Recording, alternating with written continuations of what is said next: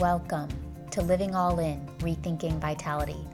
I am your host, Daniela Land.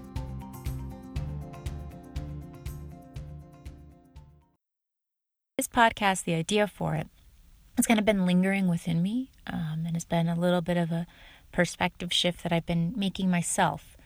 I had an experience where I was talking with with a, a woman that's actually a counselor, and she was talking about how if she can just get someone to have a smile on their face when they leave for the day, and that it means that she did her job and she feels like she contributed positively to the world. And then she went on to say that she even has clients that'll stay 15 minutes late um, and will just keep kind of talking to her about their problems.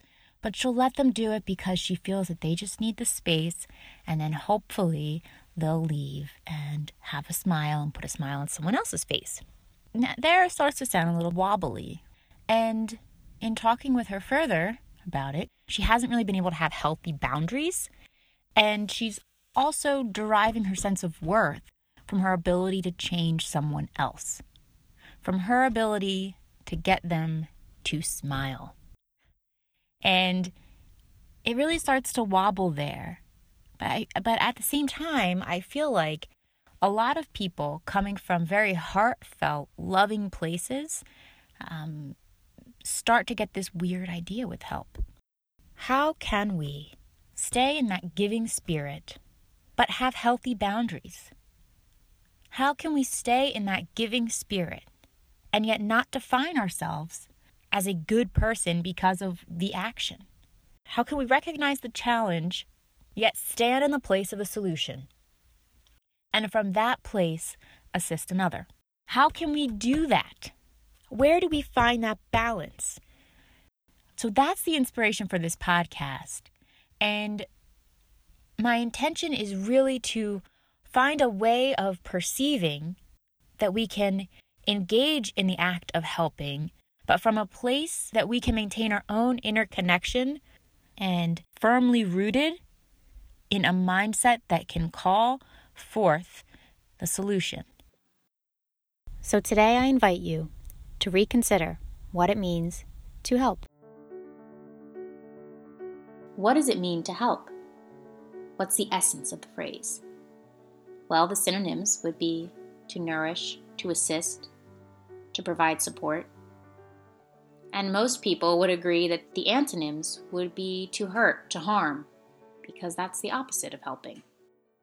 All of these are valid answers, but as we expand our understanding of this word, a new synonym and a new antonym emerge.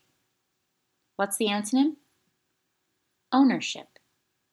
Owning the results, owning the process. Ownership is largely one sided. And on the flip side of that, the synonym, co creation. This synonym transforms and enhances the entire dynamic between both the person offering the help and the one receiving it. Co creation is mutual, we're shared, and it keeps our minds focused on the solutions. It also provides a foundation for a more sustainable engagement. After all, co creation tends to be more deep seated than transactional, and it tends to go beyond just donating. Now, this isn't to undermine donating time or money by any means. Uh, there certainly is value and need there. However, co creation goes a little bit further to change your lifestyle, becoming more engaged in your community, and building and creating a vibrant vision. Co creation establishes a new beginning by harnessing the power of joining two or more equals in spirit. So, why ownership? How does this antonym taint our good intentions for helping? Well, there is a tendency in our society to derive our sense of value from helping. It's often how we are taught to prove we are a quote unquote good person by how much we give, help, and support others. We enjoy being needed and feeling important to someone or something. It makes us feel worthy of receiving love, validates us, and gives us a sense of meaning in our lives. Women, especially, have been instilled with this notion the notion that having others depend on you, largely defines your value as a human being. It almost becomes this badge of honor that we wear to justify or prove ourselves to the world.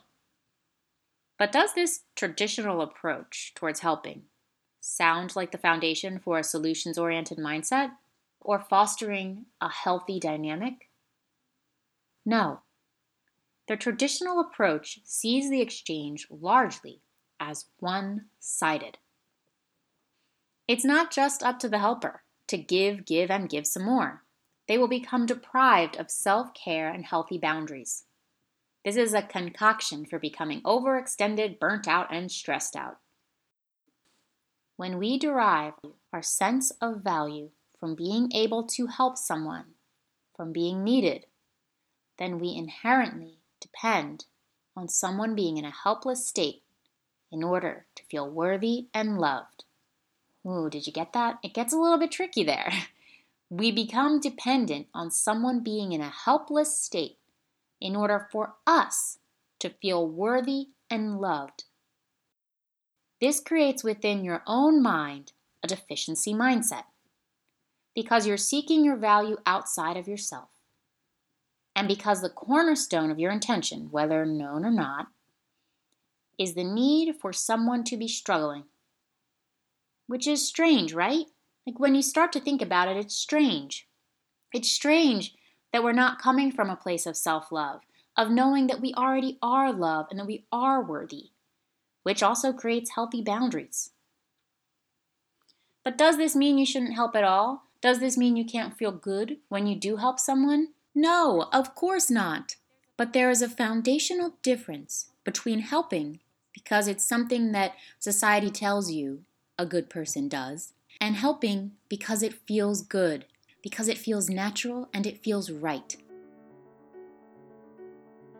The traditional disposition also somewhat unknowingly negates the person receiving the help, as if they don't play a part in the outcome. Now, this isn't always the case, but this disposition is somewhat unknowingly woven into the fabric of how and why we help. We especially see this with caretakers, educators, healers, and even some heartfelt spiritual and religious missions. This perception, this notion of what it means to help, teaches us to see the exchange as one sided, not co creative, which places the responsibility upon the helper as if the success depends upon their ability to exert influence to change another. And that goes with a few assumptions. Assuming for the better, assuming they know what's best for the other person, assuming the other person wants the help. And hopefully, we are right about all of those assumptions. Otherwise, helping can become a habitual practice of impeding upon another, forcing opinions, recommendations, way of living upon them, as if they have no inner guidance of their own. That is not creating a shared vision, nor is it maintaining a solutions oriented mindset. Notice the focus of that dynamic. The exchange is perceived as one sided. The disposition doesn't even acknowledge the role of the person receiving the help, of the one you're creating with. There is a story give a man a fish, feed him for a day. Teach a man to fish, feed him for life. But the thing is, the person teaching has to want to teach, and the person learning has to want to learn. If you don't have that dynamic, you won't successfully achieve the desired result. And if the person who teaches continuously goes around boasting about his contributions, stating, I have fed that man for life. I have fantastic teaching skills. I know my stuff, and now he does because I am awesome. doing that, now granted, that's an exaggeration, but doing that completely takes the responsibility away from the student and from having to learn. You can give someone so much, but they have to take it, apply it, figure out the nuances that work for them. And if that's not the case, the exchange borders on futility. So, anytime we're in a position of sustained help or a more robust form of helping, it's important to remember that it's never just the mighty teacher, healer, or helper. it's always mutual. It's co creative. This also takes some of the pressure off the person helping. Now, you are no longer solely responsible for the success. The receiver also plays a part in this dance, and you have permission to bow out and walk away. It also gives us the freedom to say, This is no longer for me. I cannot save anyone, I cannot create for them or make them live a particular way. They will always have their beautiful ability to choose. Why do people turn down help anyway? Perhaps, in part, because they don't want to feel or be seen as helpless victims. Perhaps they are echoing an innate desire that we all have to be capable creators of our own lives. Perhaps accepting help hinges upon trust, and it's easier to trust when it's a partnership opposed to a dependency. So, how does this recognition of the mutual co creation shift the dynamic? How does it redefine the term, the concept of helping? The receiver becomes a dance partner. And receiving help doesn't mean they are helpless. Notice the mindset shift? And furthermore, it is okay to receive. How much more empowering and engaging is that? Especially if you're the person receiving the help. That now the dance is toward a shared vision, a common goal. And the best way that we can help someone is the best way that we can lead someone, is the best way that we can heal someone. To see the potential, even when they don't see it clearly themselves. And hold the space for them to join in creating a shared vision. We start to realize that in order to truly help someone, it must be mutual. A soul nourishing dance between the both of you. It becomes co creative. This dance has the potential to remind us of our shared humanity, remind us of a deeper connection, a oneness that unites us all. To truly help, we cannot own it.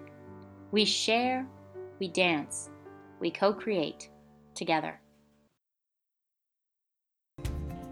Thank you for joining me today.